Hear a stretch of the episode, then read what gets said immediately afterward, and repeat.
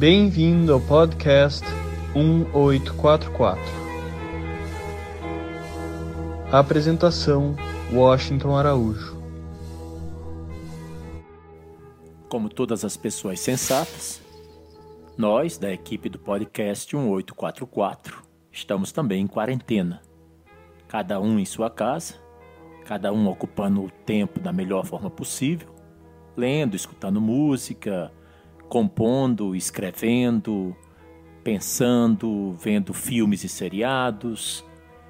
E agora eu estou gravando o podcast que vai tratar um pouco sobre a Covid-19, sobre a coronavírus. Sem dúvida, esse é um momento de grande perplexidade mundial, de grande dor, sofrimento e incerteza. É uma espécie de tempestade perfeita, porque quando você junta dor, sofrimento e incerteza, você passa a ter uma visão sombria do que lhe reserva o futuro. Evento catastrófico dessa magnitude, com esse grau de dor, sofrimento e incerteza, somente foi registrado uma vez na história e se diz que foi durante a peste negra, também conhecida como peste bubônica. A peste foi causada pela bactéria Yersinia pestis, transmitida ao ser humano por ratos, outros roedores e pulgas. Acredita-se que a peste negra tenha surgido nas planícies áridas da Ásia Central e foi se espalhando principalmente pela Rota da Seda, alcançando a Crimeia no ano de 1343. No total, a epidemia pode ter reduzido a população mundial de em torno de 450 milhões de pessoas para cerca de 350 a 375 milhões. Isso em meados do século XIV. A população humana não retornou aos níveis pré-peste até o século XVII. A peste negra continuou a aparecer de forma intermitente e em pequena escala pela Europa até praticamente desaparecer do continente no começo do século XIX. Voltemos aos dias atuais, aos momentos atuais. Numa carta que foi enviada na segunda-feira, Portanto, no último dia 23 de março de 2020, o secretário-geral da ONU, Antônio Guterres, é, expressou para os líderes, os presidentes, os primeiros ministros do G20, um grupo de 20 países, um apelo para que as maiores economias do mundo se unissem para dar uma resposta à crise do coronavírus, do Covid-19 e que esses países, essas economias, por serem fortes, por serem robustas, pudessem sair em resgate dos países mais pobres do mundo. Ele disse: a crise atual é um lembrete do destino comum da humanidade e da necessidade de investimentos para reduzir os riscos catastróficos de uma pandemia. Olhem só o que estava dizendo o secretário-geral da ONU. A crise atual é um lembrete do destino comum da humanidade. Acho que muitos dos ouvintes já ouviram essa expressão destino comum da humanidade, que rima com unidade do gênero humano, com unidade mundial, com a ordem mundial estabelecida sobre a justiça e a consulta, o diálogo permanente entre as várias partes? Pois bem, nesse documento, Guterres diz que, caso contrário, haverá uma pandemia no mundo de proporções apocalípticas. Pois é, o quadro é para lá de sombrio. O G20 decidiu então fazer uma reunião extraordinária ainda nesta semana, enquanto eu gravo para vocês esse podcast. É uma quarta-feira, madrugada da quarta-feira do dia 25 de março. Ainda eles estão mantendo encontros com os ministros para encontrar um plano comum de ataque a essa pandemia universal. Segundo o secretário da ONU, o mundo espera do G20 uma ação decisiva. Na avaliação dele, mesmo os países ricos enfrentam desafios e o impacto socioeconômico será profundo. O chefe da ONU também fala abertamente em uma recessão e indica que o Covid-19 vai exigir uma resposta como nunca antes um plano de guerra em termos de crise humana. Foi a expressão que ele usou nessa carta. Nos últimos dias, o governo americano tem usado o vírus para atacar a China, aprofundando a crise internacional. É o que eu leio no New York Times e no Washington Post. Mas para Antônio Guterres, o secretário-geral das Nações Unidas, o momento atual é de união e de cooperação para testar pessoas com sintomas e isolá-los, para fazer avançar a ciência e lidar com restrições de movimentos. A ONU também pede coordenação para garantir que suprimentos médicos continuem a circular pelo mundo e que os governos se comprometam a não barrar, a não criar obstáculos para a exportação, o trânsito de equipamentos e de remédios e que os locais mais necessitados venham a ser rapidamente ajudados, auxiliados. Antônio Guterres defende também que países em desenvolvimento tenham acesso a recursos para dar uma resposta aos bilhões de habitantes nessa grande região do mundo. Ele disse: qualquer coisa que não atenda esse compromisso poderia levar a uma pandemia de proporções apocalípticas afetando a todos nós. Então, ele pede que as sanções impostas sobre países sejam suspensas para permitir o acesso a alimentos e a remédios. Guterres também pede que os governos adotem planos de estímulo para minimizar os impactos sociais. Segundo ele, a crise vai ser medida em trilhões de dólares norte-americanos.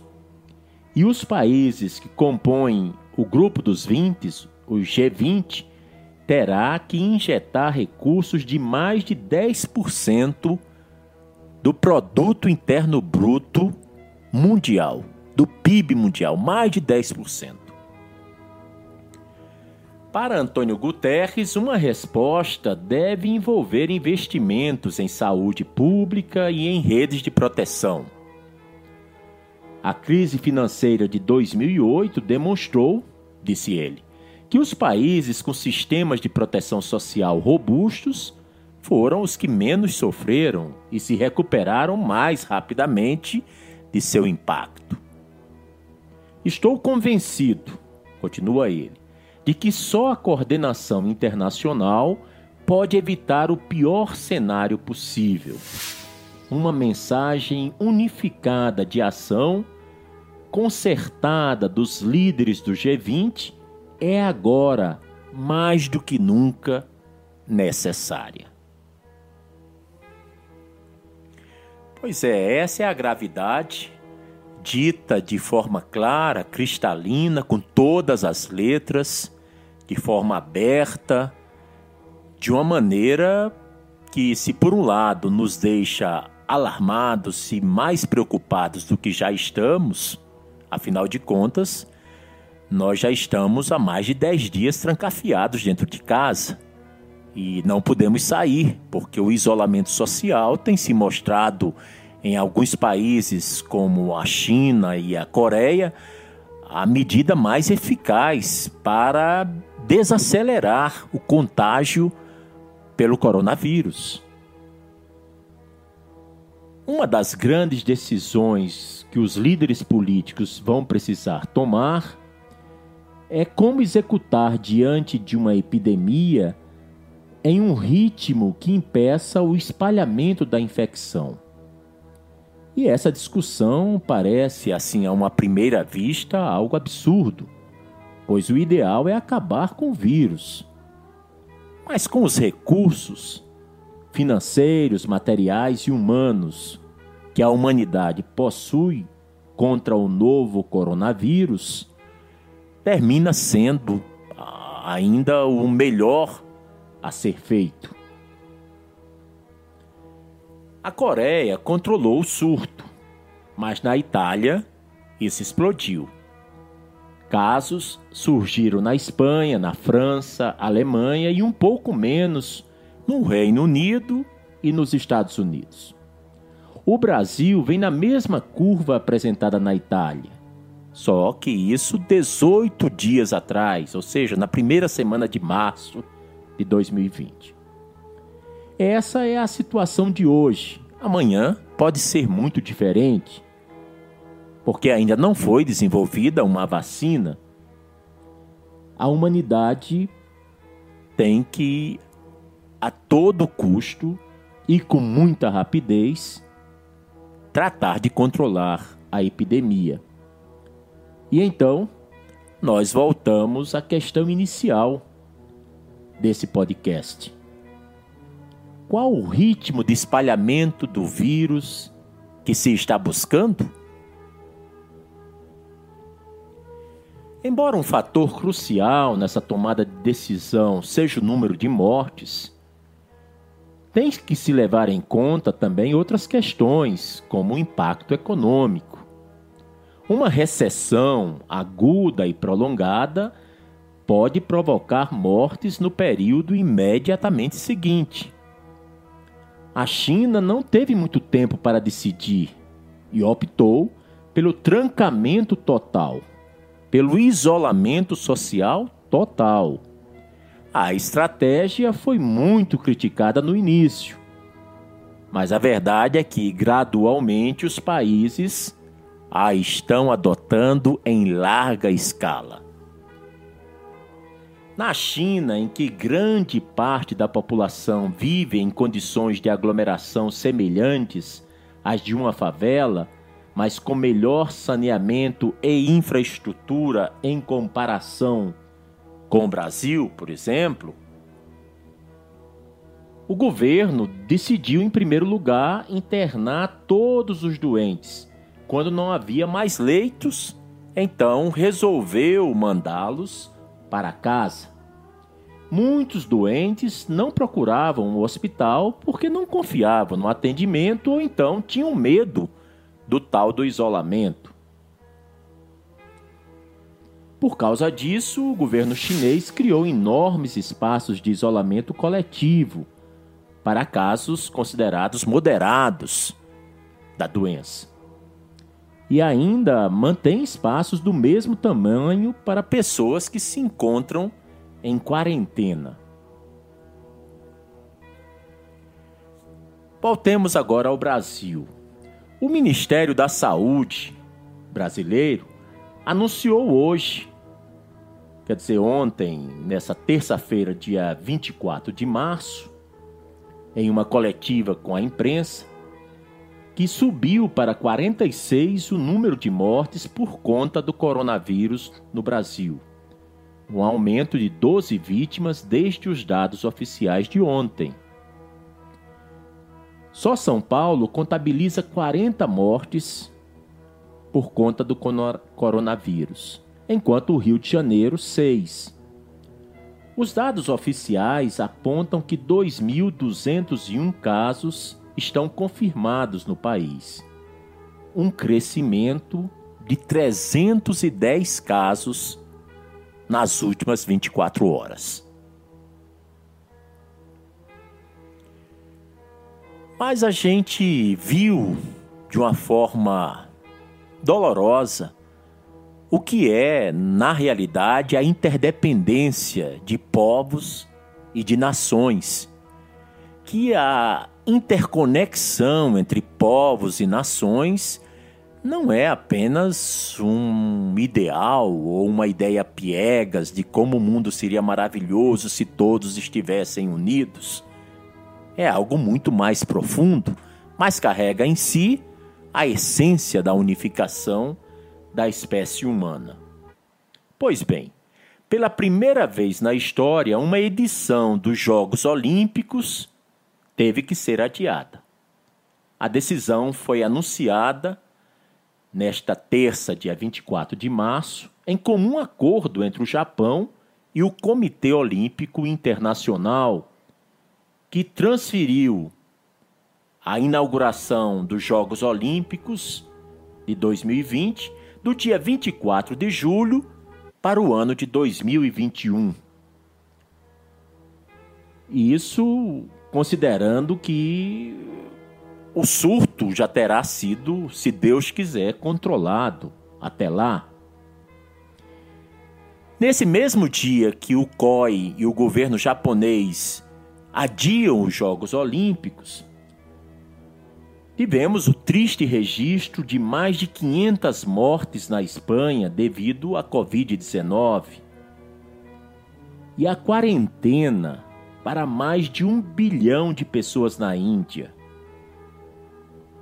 E o Brasil vem seguindo no debate dos impactos econômicos advindos com a pandemia.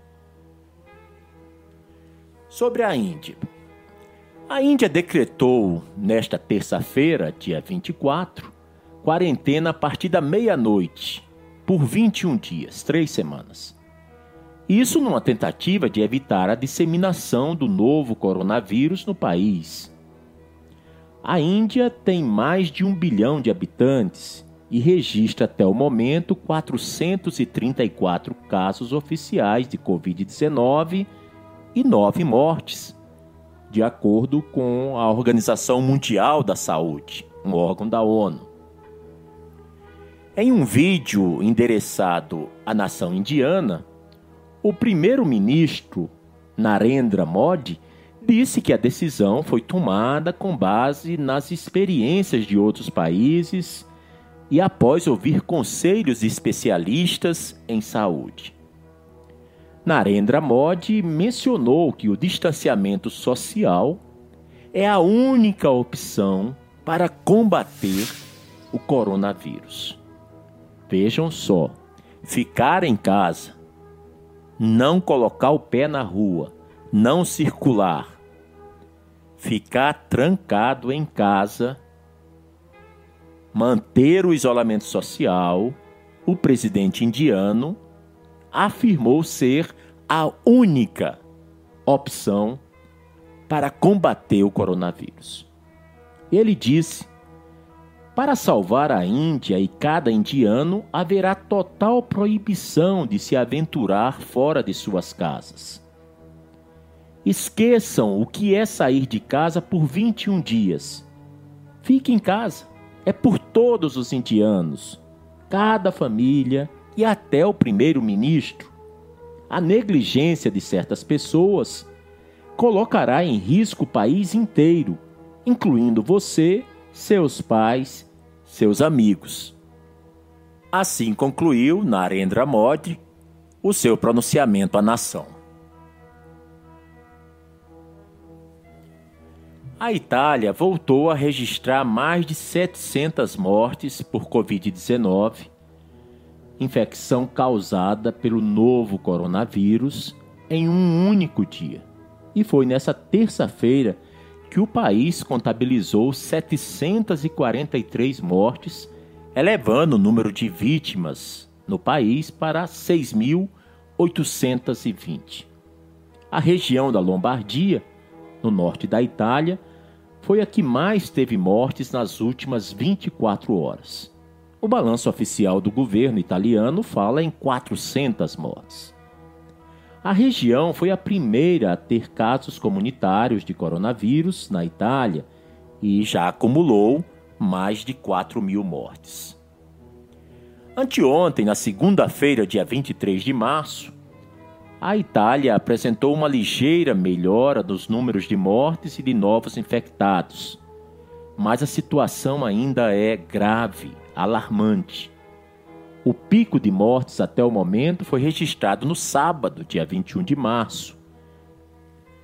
Foram 793 registros, segundo as autoridades de saúde da Itália.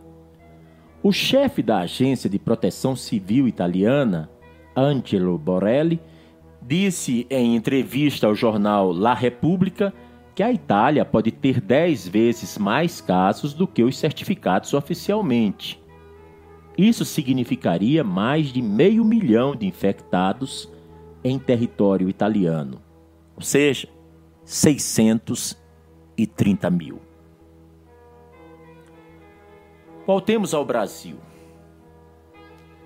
O Ministério da Saúde estima que os casos de Covid-19 dobrarão a cada três dias no país se medidas de restrição de contato social, como cancelamento de eventos, não forem logo adotadas. Alguns estados, como São Paulo, já tomaram medidas nesse sentido.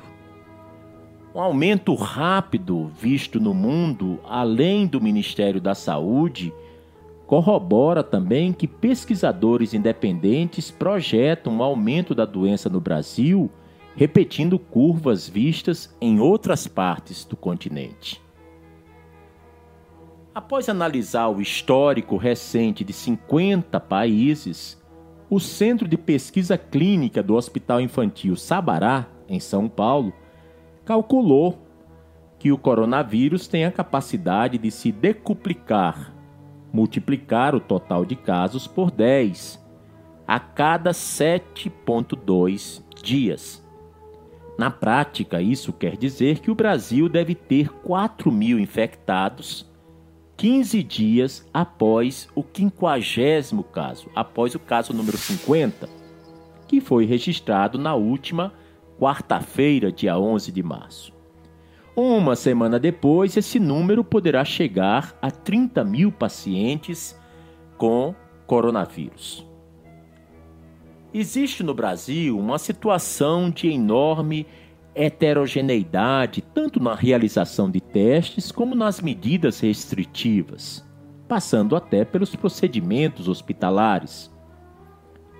O presidente do Hospital Albert Einstein estima que haja 15 casos de Covid-19 no Brasil para cada um que foi diagnosticado, em vez dos 540 oficiais, segundo o presidente do Albert Einstein, seriam na realidade 8 mil. Será que esse número é absurdo? De jeito nenhum. Um estudo feito pelo Imperial College de Londres concluiu que se os Estados Unidos e o Reino Unido não mudassem drasticamente sua condução do caso, o número de mortos poderia chegar a 2 milhões e 200 mil e 550 mil pessoas, respectivamente. Ou seja, a situação dos Estados Unidos teria 2 milhões e 200 mil casos e o Reino Unido, a Inglaterra, 550 mil. O Reino Unido então mudou de estratégia imediatamente, mas os Estados Unidos ainda não. E estudos mostram que apenas um dia de demora na adoção de medidas pode gerar dezenas de milhares a mais de infecções. É bom lembrar que apenas um evento religioso na Coreia do Sul gerou 3 mil testes positivos. Bem, em casa não temos muitos outros recursos a não ser ligar a televisão e ficar zapeando por três, quatro, cinco canais com telejornais 24 horas, dando estatísticas, números, medidas, decisões do Japão, da Coreia, do Brasil, da Bolívia, da França, da Finlândia, da Noruega. decisões sobre cancelamento de eventos, como foi o dos Jogos Olímpicos, de shows internacionais, de campeonatos ah, da NBA norte-americana, de campeonatos de futebol espalhados pelo planeta. Enfim, o dia todo nós somos bombardeados com notícias do impacto dessa pandemia do coronavírus na vida social, esportiva, econômica e sanitária de todo o planeta. Então, não vou me alongar mais dando informações, porque essas informações, dentro de mais dois, três dias, serão absolutamente obsoletas. Mas as ideias centrais, o ritmo, as preocupações e as decisões que estão sendo tomadas não serão rapidamente obsoletas. Então vamos nos dedicar agora a alguns outros aspectos. Vamos olhar agora pelos aspectos espirituais, religiosos. Em uma mensagem para este ano novo, do, do ano 177, equivalente no calendário gregoriano ao ano 2020, o órgão supremo da religião mundial Bahá'í, da fé Bahá'í, chamada a Casa Universal de Justiça, nos alentou a todos para este momento crucial da história humana com essas palavras. Em tempo de outra crise, Abdu'l-Bahá ofereceu estas palavras de conselho. Em um dia como este, quando as tempestades de provações e tribulações envolveram o mundo, e medo e tremor agitaram o planeta, deveis erguer-vos acima do horizonte da firmeza e constância, com faces iluminadas e frontes radiantes, de tal modo que, se Deus quiser, as trevas do medo e consternação sejam obliteradas inteiramente e a luz da confiança alvoreça acima do horizonte manifesto e brilhe resplendente. E continua a mensagem da Casa de Justiça. O mundo se encontra mais e mais carente da esperança e da força de espírito que a fé concede. Amados amigos, nos diz a Casa Universal de Justiça. Naturalmente, há muito vocês estão ocupados com o trabalho de nutrir grupos de almas precisamente com os atributos agora necessários: unidade e sentimento de fraternidade, conhecimento e compreensão, um espírito de adoração coletiva e empreendimento conjunto. De fato, ficamos impressionados com o empenho em reforçar esses atributos, tornou as comunidades especialmente resilientes, mesmo ao enfrentarem condições que forçosamente limitam suas atividades. Continua a Casa de Justiça. Embora tenham tido que se adaptar às novas circunstâncias, os crentes têm usado meios criativos para fortalecer laços de amizade e promover, entre eles próprios e seus conhecidos, a consciência espiritual e qualidades como tranquilidade, confiança e fé em Deus. As conversações elevadas que, em consequência disso, têm ocorrido seja remota, seja pessoalmente, vem sendo uma fonte de conforto e inspiração para muitos. Tais esforços, de sua parte, provêem um valioso serviço neste momento em que muitas almas estão perplexas e desalentadas, incertas do que virá. Por mais difíceis que sejam as circunstâncias atuais, e por mais próximos que alguns setores da sociedade estejam do seu limite de resistência, a humanidade finalmente passará por essa provação e emergirá do outro lado com percepção mais apurada e mais profundo apreço por sua inerente unicidade e interdependência. Mais adiante, nessa mensagem que a Casa Universal de Justiça enviou aos barrais de todo o mundo, por motivo da celebração do Ano Novo Bahá'í, o Nauruz, do ano 177, portanto, do último dia 19 de março, a casa escreveu: Por ora, nossos pensamentos e nossas preces voltam-se para a saúde e o bem-estar de todos os amigos de Deus e de todos com quem vocês convivem.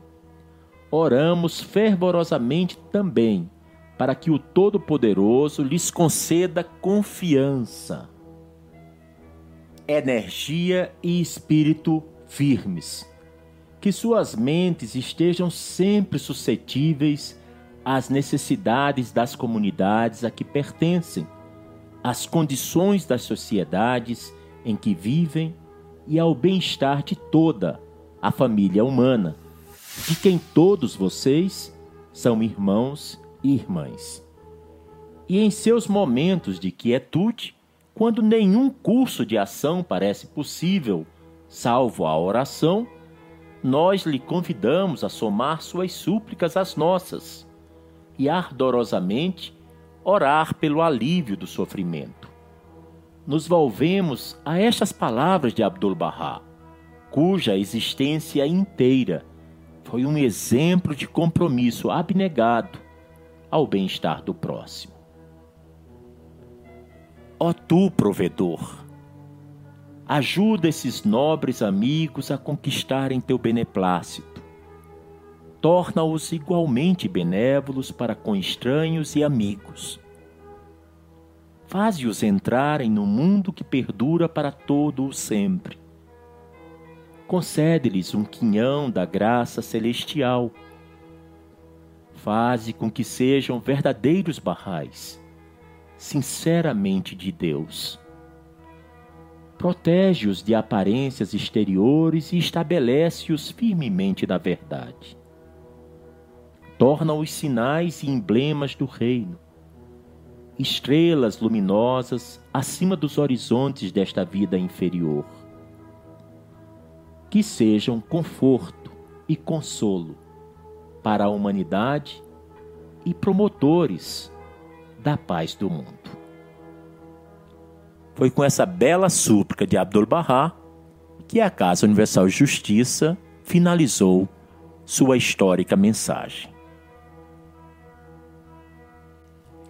chama a atenção uma palavra que tem sido usada de forma até corriqueira por líderes do pensamento, por filósofos, por autoridades como chefes de Estado, primeiros ministros, presidentes, membros da realeza e também por cientistas, por pessoas que ganharam o Prêmio Nobel de Ciências tem sido muito recorrente o uso da palavra calamidade para descrever o surto do coronavírus, essa pandemia que já foi declarada há cerca de um mês pela Organização Mundial de Saúde.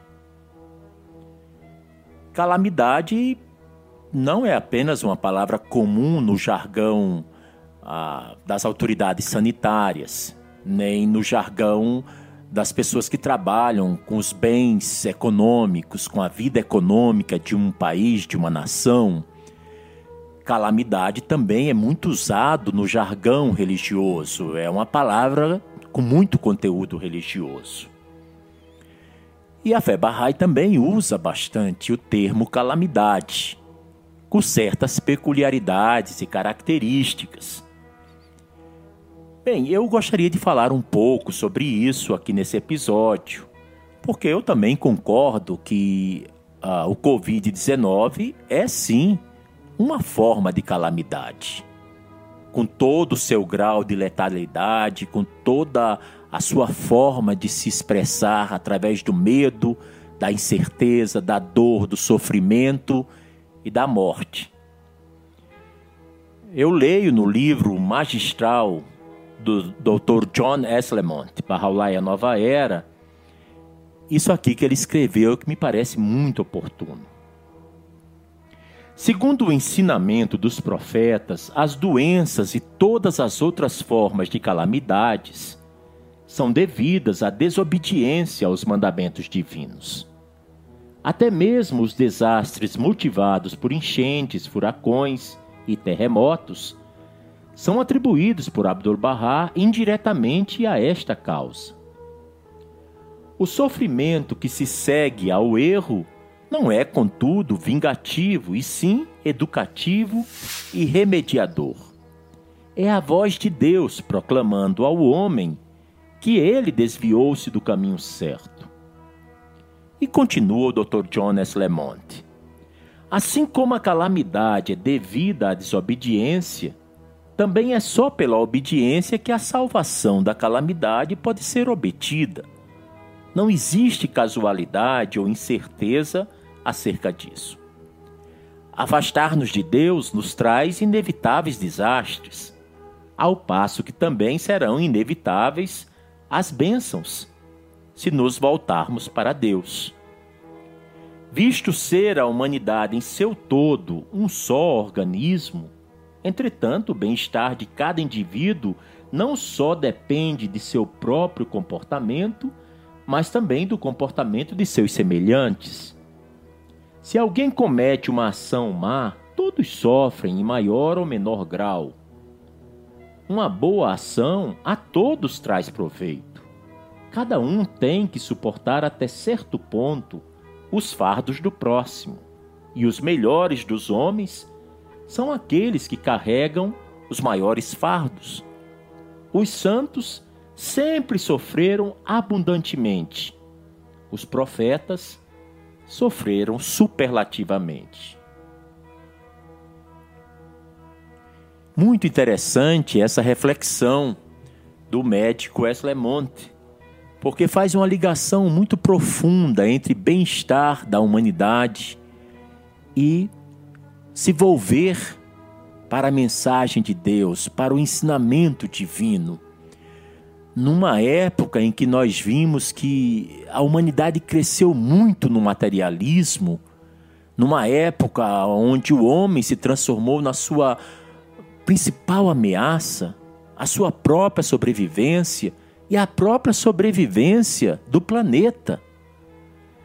A gente viu então que houve uma falta de foco, um certo menosprezo pelas verdades espirituais que ao longo dos milênios tem sido a causa da vida ordenada das sociedades e também tem sido a causa da felicidade e do bem-estar de todo o gênero humano. A verdade é que as calamidades causadas pela egoística luta pela existência individual, ou pelo proveito de partido, de seita ou nação, induzirão os povos a recorrerem em desespero ao remédio que é oferecido pela palavra de Deus. Quanto mais calamidades houver, mais os povos recorrerão ao único remédio verdadeiro. Diz Bahá'u'lláh, o fundador da fé Bahá'í, o mensageiro de Deus para essa época, na epístola que ele dirigiu ao chá da Pérsia em meados do século XIX, cerca de 1868. Deus fez as tribulações como uma chuva matinal para este prado verdejante, e como um pavio para sua lâmpada, por meio do qual a terra e o céu são iluminados. Através da aflição sua luz brilhou, e seu louvor tem estado sempre resplandecente. Este tem sido seu método, desde eras passadas e tempos idos. A escritora Glória Face, em seu livro Introdução à Fé Bahá'í, faz referência a essas palavras de Bahá'u'lláh. Veja como o mundo se aflige com uma nova calamidade a cada dia que passa. Suas tribulações se aprofundam cada vez mais. a doença se aproxima do estado de total desesperança, ainda mais que o autêntico médico está impedido de administrar o remédio, uma vez que curiosos, despreparados, são encarados com favor e a eles é dada a inteira liberdade de ação. O próprio Bahá'u'lláh, quando exilado no Iraque, certa vez caminhando às margens do rio Tigre, ele revelou uma série de conselhos conselhos para a alma humana, conselhos que traziam a quintessência de tudo o que houvera sido revelado à humanidade pelos antigos mensageiros do passado.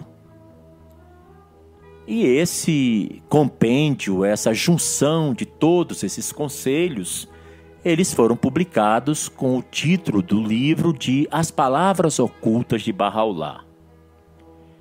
Na palavra número 51, Bahá'u'lláh revelou o seguinte: Ó filho do homem, minha calamidade é minha providência. Exteriormente é fogo e vingança, mas interiormente é luz e misericórdia. Apressa-te para ela, a fim de que venhas a ser uma luz eterna e um espírito imortal é este o meu mandamento a ti. Observa-o.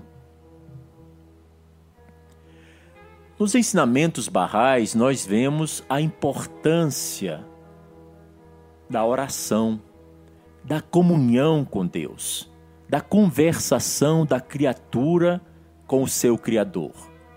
E assim, nas escrituras sagradas barrais, nós encontramos dezenas, centenas de belíssimas e inspiradoras orações que trazem consolo e alento à nossa alma sofrida. Eu quero compartilhar aqui uma oração de proteção que me parece extremamente adequada para o momento em que a humanidade atualmente está dolorosamente vivenciando. Essa é a oração revelada por Bahá'u'lláh. Em seu nome, o excelso, o Altíssimo, o mais sublime. Glorificado és tu, ó Senhor meu Deus. Ó tu que és o meu Deus e o meu Mestre, e o meu Senhor e o meu apoio, e a minha esperança e o meu refúgio e a minha luz. Peço-te, por teu nome oculto e entesourado, desconhecido por todos além de ti próprio, que protejas o portador desta epístola contra toda a calamidade e pestilência, e contra a perversidade de qualquer homem ou mulher, contra o mal dos malfeitores, e contra as maquinações dos descrentes. Preserva-o também, ó meu Deus, de toda dor e aflição.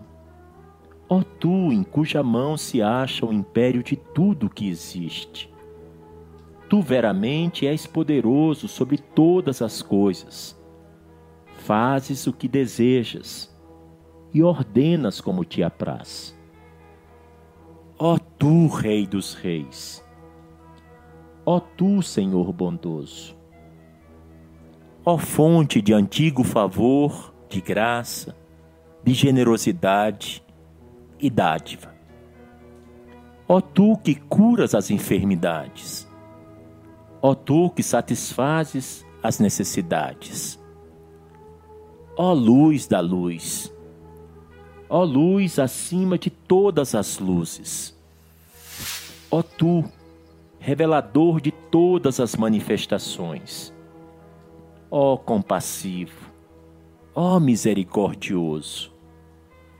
Tem compaixão do portador desta epístola, através de tua maior clemência e da tua copiosa graça. Ó tu que és o benévolo, o generoso, guarda-o a demais através da tua proteção de tudo que for repugnante ao seu coração e mente. Daqueles dotados de poder, tu em verdade és o mais poderoso. Que a glória de Deus repouse sobre ti, ó tu sol do alvorecer. Dá testemunho daquilo que Deus testificou quanto ao seu próprio ser, que não há outro Deus senão Ele, o Todo-Poderoso, o mais amado.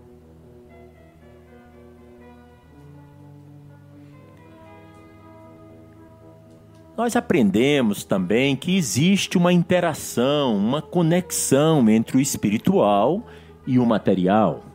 Abdu'l-Bahá, que foi o exemplo perfeito dos ensinamentos de Bahá'u'lláh, Abdu'l-Bahá, que era o filho mais velho de Bahá'u'lláh, e chamado por ele de mestre, Abdu'l-Bahá enfatiza que o desenvolvimento do mundo físico e a felicidade da humanidade dependem tanto do chamado da civilização, do progresso, do mundo material, como do chamado que procede de Deus, que comove a alma, cujos ensinamentos espirituais são salvaguardados da glória, da felicidade e da iluminação eterna do mundo da humanidade.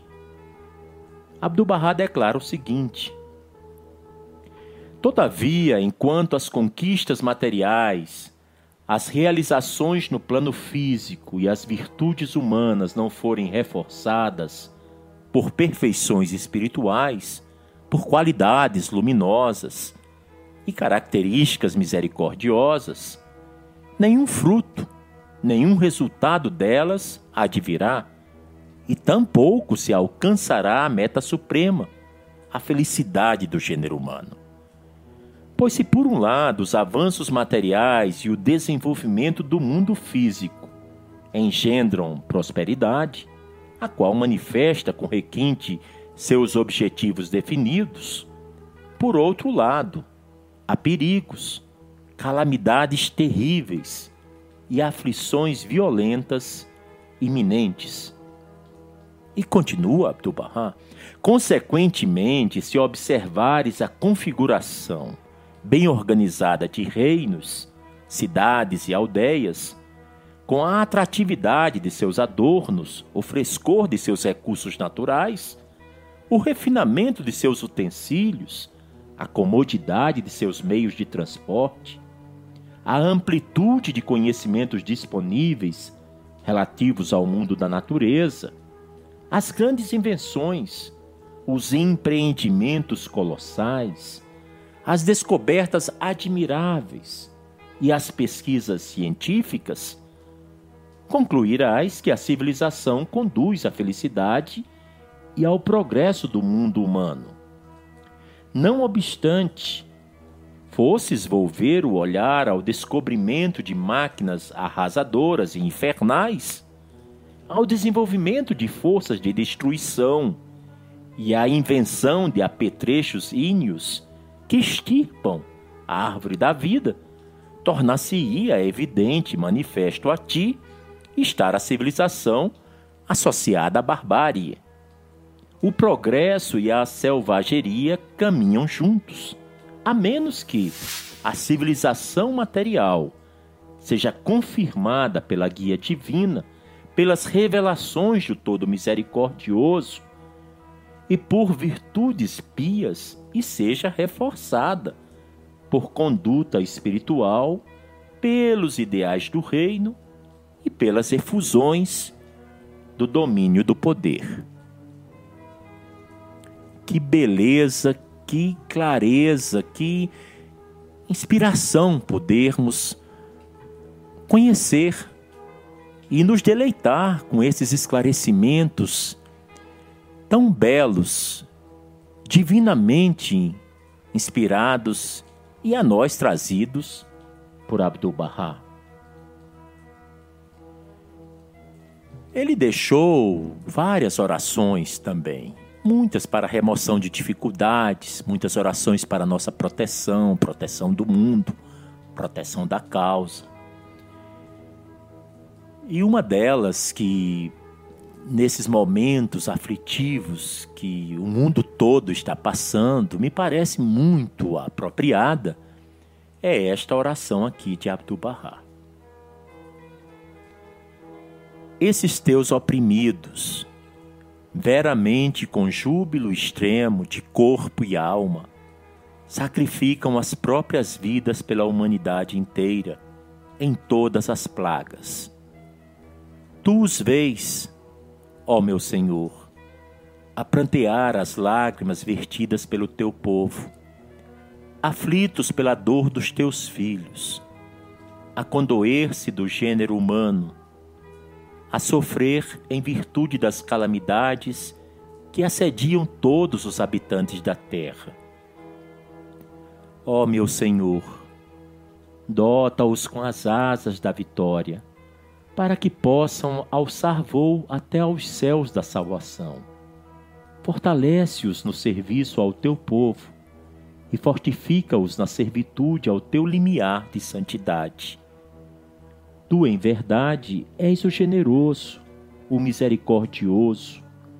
Nenhum outro Deus há senão tu, o clemente, o compassivo, o ancião dos dias. Já numa outra oração, Abdu'l-Bahá diz o seguinte: Ó oh, meu Senhor, tu sabes que o gênero humano está cercado de pesares e calamidades, de aflições e desgostos. Toda provação ataca o homem e toda adversidade temível o assalta como se fosse a investida de uma serpente. Não há abrigo ou asilo para ele, salvo sob as asas de tua proteção e custódia, do teu cuidado e amparo. Abdu'l-Bahá nos deixa um conselho que merece alguns momentos de nossa pausada reflexão. O conselho de Abdu'l-Bahá é este: Ó exército de Deus, quando a calamidade ataca, sede pacientes e serenos. Por mais aflitivos que sejam os sofrimentos, mantende-vos tranquilos e com perfeita confiança na abundante graça de Deus, enfrentai a tempestade de tribulações e provações causticantes. Esse conselho se encontra no livro Seleção dos Escritos de Abdu'l-Bahá. A gente observa, a gente nota que várias dessas orações e desses textos que tratam das calamidades que assediam o gênero humano estão muito intimamente relacionadas com os sofrimentos, perseguições, os martírios e as mortes de milhares de pessoas que ousaram ouvir a voz de Deus em seu dia. Mais de 20 mil pessoas que, desde o início da fé Bahá'í, na antiga Pérsia, atual Irã, isso a partir de maio de 1844, mais de 20 mil pessoas foram assassinadas, foram mortas foram martirizadas. Porque elas tinham que decidir ou mantêm sua vida, ou então renegam, renunciam à dádiva de terem aceitado a mensagem de Deus e reconhecido o seu mensageiro no dia em que ele veio. Mas muitos deles, muitos mesmo, antes de serem martirizados, serem mortos, sofreram as mais penosas crueldades, as mais indescritíveis perversidades. Alguns deles se transformaram em bucha de canhão, outros foram degolados de forma vil, brutal, na presença de crianças de tenra idade, os filhos dos próprios que estavam sendo mortos. Outros tiveram o seu corpo estaqueados, esfaqueados e velas acesas foram colocadas dentro de suas carnes. Outros tiveram a sua cabeça ensopada por querosene e tiveram suas cabeças ateadas o fogo. Muitas casas, muitas mesmo, foram saqueadas e depois incendiadas, queimadas. Até hoje, os barrais são muito perseguidos no Irã. É, muitos deles continuam sem poder ter autorização para manter um comércio, por exemplo. Muitas cidades com comunidades barrais grandes são proibidas de velar os seus mortos e de sepultarem os seus mortos, segundo as leis barrais. Milhares e milhares de jovens nos últimos 30 anos foram cruelmente impedidos de se matricular em universidades públicas em praticamente todas as províncias iranianas. Muitos são proibidos de deixar o país ou de voltar ao país. E essas perseguições aumentam sempre com renovada perversidade. A ONU mesmo já emitiu centenas de documentos condenando a violência praticada de forma sistemática pelo governo do Irã contra a sua maior minoria religiosa no país, que é a minoria Bahá'í. Mas não é só no Irã. Nos últimos dois, três dias, a Suprema Corte do Iêmen sentenciou à morte um dos seus cidadãos, o senhor Haidara, Hamed Haidara, um pacífico cidadão. O único crime dele é ser Bahá'í.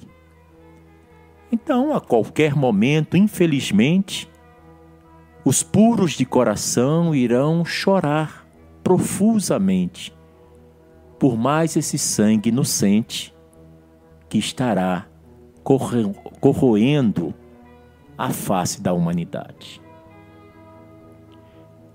Então, dentro desse contexto, fica muito claro também o significado de determinadas orações e textos de Bahá'u'lláh e de Abdu'l-Bahá se referindo às calamidades. Já outros falam das calamidades de uma forma geral, que foram os que principalmente eu procurei selecionar para compartilhar com os ouvintes deste podcast. Shoghi Effendi é uma das figuras centrais da fé Bahá'í. Ele é o neto mais velho de Abdu'l-Bahá e com a morte de Abdu'l-Bahá em novembro de 1921, Abdu'l-Bahá deixou no seu testamento de última vontade o desejo de que Shoghi Effendi fosse o guardião da fé Bahá'í. Então ele passou a ser a cabeça suprema da fé Bahá'í a instância máxima da administração da fé Bahá'í, aquele que poderia interpretar todos os escritos barrais e não apenas isso, conduzir todos os assuntos da fé Bahá'í. Shogefendi nasceu na antiga Palestina em 1897 e veio a falecer no dia 4 de novembro de 1957, quando estava em viagem a Londres ele foi vítima da gripe chamada influenza. Shogefendi deixou mais de 36 mil cartas escritas, vários livros, e sem dúvida é o grande pensador que o século XX produziu. É, de Shogefendi eu quero destacar o seguinte. Um dos seus textos Shoghi escreveu: A humanidade inteira está se lamentando, desejando ardentemente ser levada à unidade e terminar seu martírio de longa data. E apesar disso, teimosamente recusa abraçar a luz e reconhecer a autoridade soberana do único poder que poderá tirá-la de seus embaraços e evitar a terrível calamidade que ameaça engolfá-la. Ominosa é, em verdade, a voz de Barraulá, que ressoa através dessas proféticas palavras. Ó vós, povos do mundo, sabei em verdade que uma calamidade imprevista vos segue, e severa retribuição vos espera.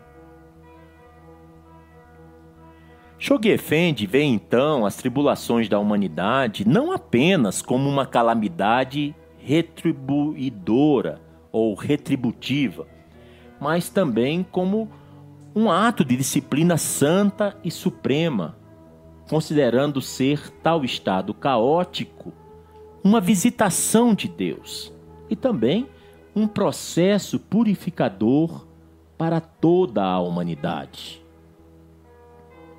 Observem que Shoghi escreveu essa carta em abril de 1957, cinco meses antes de seu falecimento. Essa carta foi publicada no livro Messages to the Baha'i World, 1950 a 1957. E ele afirmou que a negligência do homem contribui para o declínio da ordem atual e impacta o meio ambiente de uma forma concreta. Ele diz: a violenta desorganização do equilíbrio do mundo, o estremecimento que acometerá os membros da humanidade, a radical transformação da sociedade humana. O declínio da ordem atual, as mudanças fundamentais afetando a estrutura de governo, o desenvolvimento de máquinas infernais de guerra, a queima de cidades, a contaminação da atmosfera da Terra.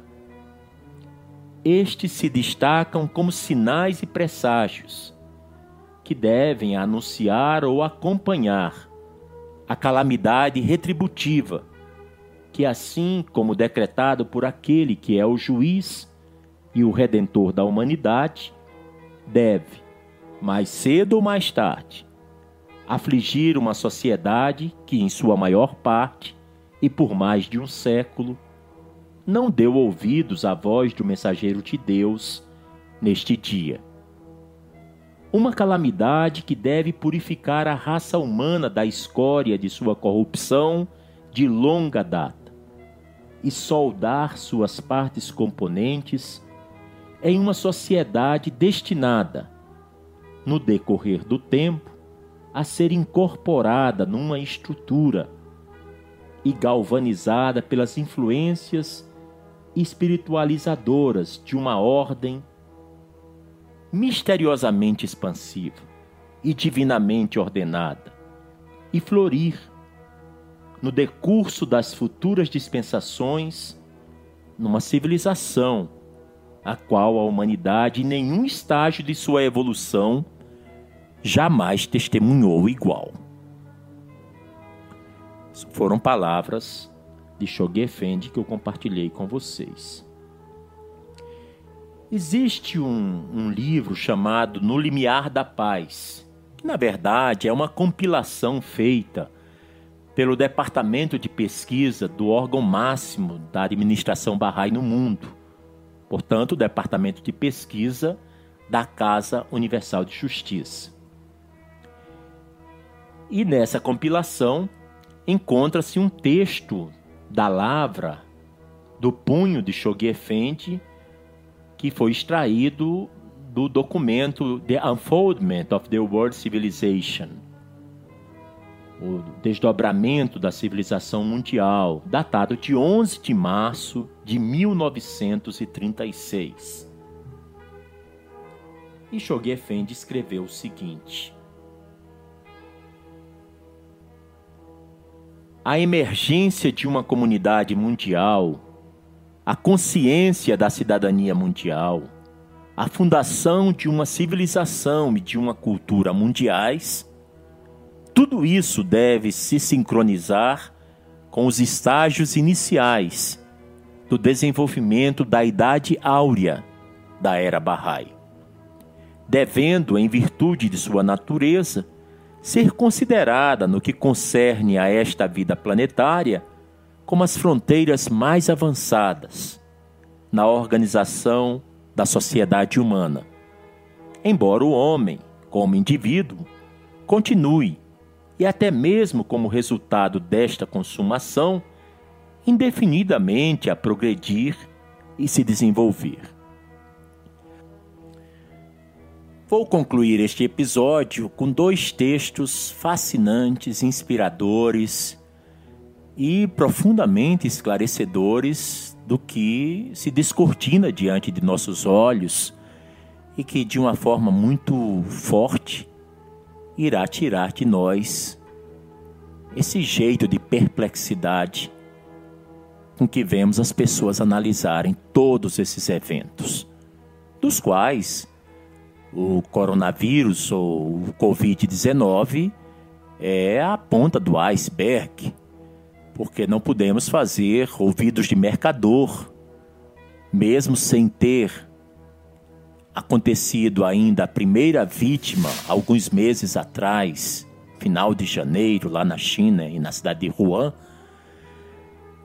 ah, vitimado pelo Covid-19 o mundo já está sentindo as dores lancinantes causadas pelo racismo, pelo preconceito, pela discriminação altamente injusta contra as mulheres, pela maneira com que os meios de guerra se desenvolvem e são alocados recursos fantásticos, enquanto populações inteiras em países do terceiro mundo, da América Latina, da Ásia, da África, sofrem com gripes, epidemias sazonais, fome, miséria, e esses recursos são retirados do bem-estar de populações inteiras para a máquina de guerra, a máquina de conflitos.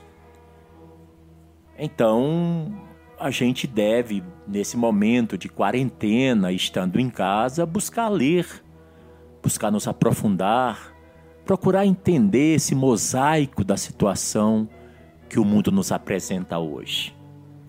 Para facilitar este trabalho, eu vou compartilhar com vocês dois trechos de duas mensagens que foram enviadas pela Casa Universal de Justiça.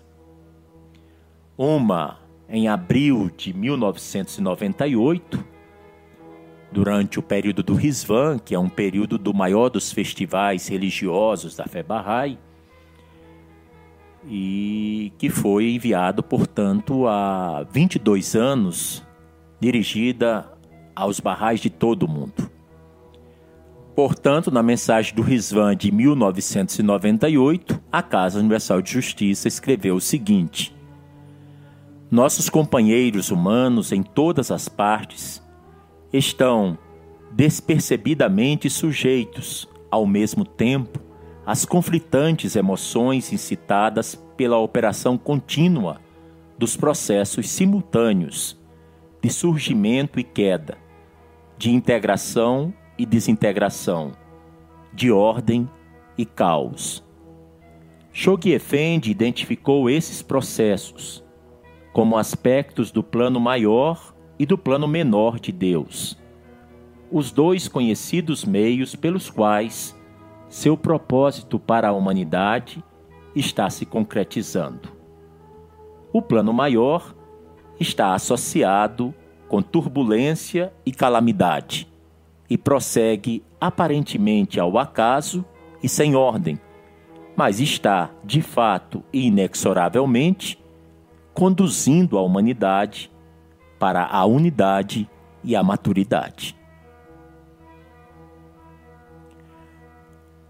Há cerca de três anos, no Risvan, abril de 2017, a Casa Universal de Justiça dirigiu essas palavras aos barrais do mundo. Somos lembrados do conselho dado pelo guardião a uma comunidade Bahá'í em palavras que parecem mirar nosso próprio tempo. Abre aspas.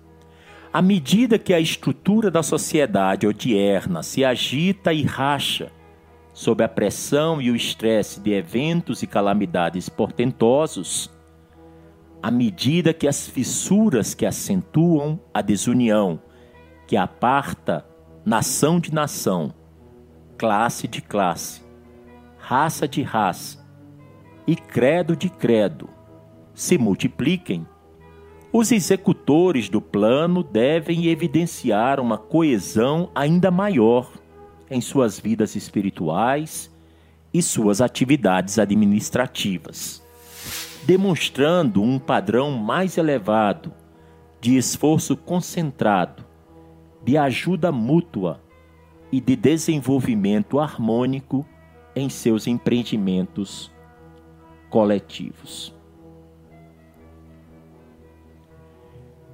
Sobre esse tema de desintegração, de integração, coesão, é, vale a pena a gente voltar os olhos para esse texto de Shogefendi publicado no livro Mensagens à América, no seu volume 2, dedicado aos anos de 1932 a 1946 é, essa mensagem especial da qual estou retirando esses excertos foi publicado também sob o título de Esta Hora Decisiva.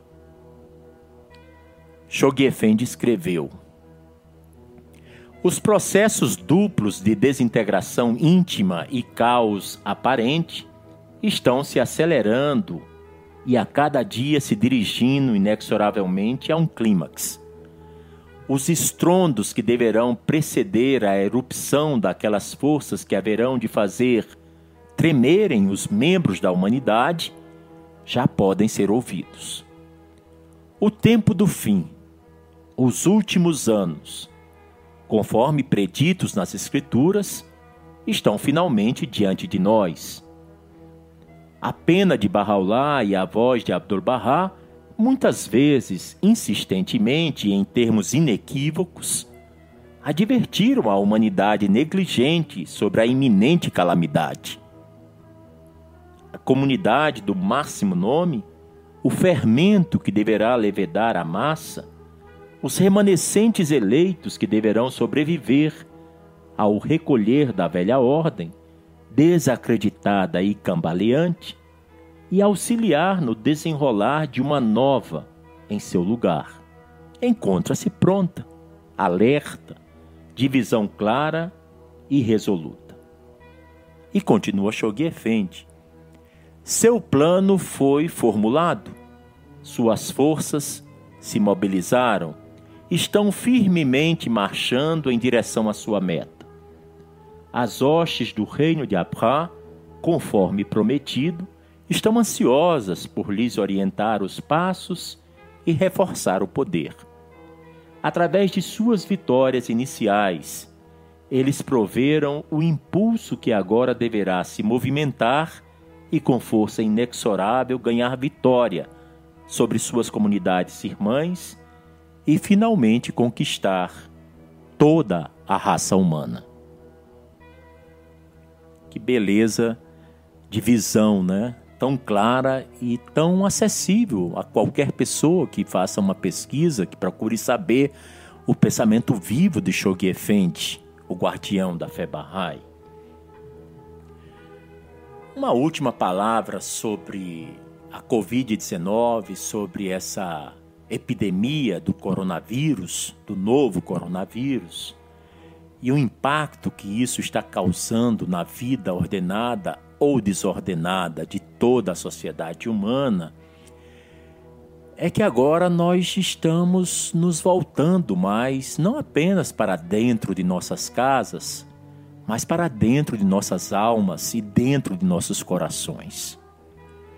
Nós temos o tempo, esse ativo muito precioso, que não é regenerativo. O tempo, uma vez gasto, já era É a história do presente virando passado o tempo todo e o futuro virando presente o tempo todo. Então, o que nós fizemos no passado não conta mais, já foi feito. Nós só temos desafios em relação ao presente, ao momento que estamos vivendo, respirando, sentindo, lendo, conhecendo, meditando, orando, nos alimentando, convivendo e o futuro. Porque o futuro é o que nós estamos moldando no presente. Simples assim. Então nós vemos os meios de comunicação, as pessoas procurando maneiras as mais criativas de se reunirem no mundo virtual. Ou seja, não é mais o mundo físico, contato pessoal, do abraço, do beijo, do cumprimento mão a mão, braço a braço. Nós estamos vivendo até as últimas consequências o que é o mundo virtual. E sem dúvida, em algum momento, nós vamos voltar a apreciar e a dar valor aos momentos de convivência comunitária, de convivência social. Agora nós temos usado os meios de comunicação de massa principalmente enfocados pelas redes de comunicação virtuais, como WhatsApp, Telegram, Twitter, Facebook, Instagram, que são as principais, as mais conhecidas pelo menos. E a gente passa informações, passa posts com mensagens, com imagens, com fotos é, convocamos reuniões de orações, convocamos reuniões de trabalho, fazemos o nosso trabalho que antes fazíamos no ambiente próprio do trabalho físico, agora fazemos em casa, é o que nós chamamos de home office. Ou seja, o escritório lá de fora veio para dentro de casa. Então nós estamos vivendo numa realidade bem diferente. Não é apenas mais aquele mundo virtual das alegrias, das pequenas coisas engraçadas da vida que a gente adorava compartilhar, agora nós tratamos tudo muito seriamente também usando os meios de comunicação e as redes sociais. Então nós temos agora um tempo para a gente, para ler, para meditar, para refletir e para nos conectarmos com Deus. Eu quero concluir então esse episódio recitando uma das palavras ocultas de Bahá'u'lláh. Ao longo do episódio já recitamos uma das palavras ocultas e agora concluímos com mais essa. Ó vós, povos do mundo, sabei em verdade que uma calamidade imprevista vos persegue e uma penosa punição vos espera. Não penseis que os atos que perpetrastes tenham sido apagados de minha vista. Por minha beleza, todas as vossas ações, minha pena as gravou em caracteres nítidos sobre tábuas de crisólito.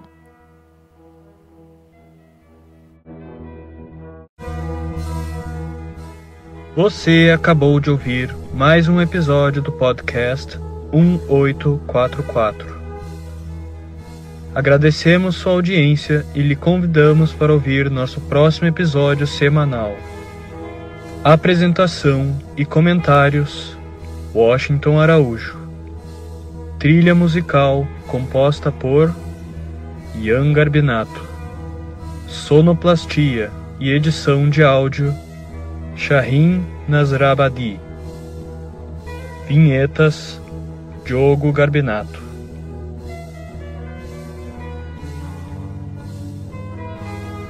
Contatos com a produção para comentários e sugestão de temas podem ser feitos através do e-mail podcast1844 gmail.com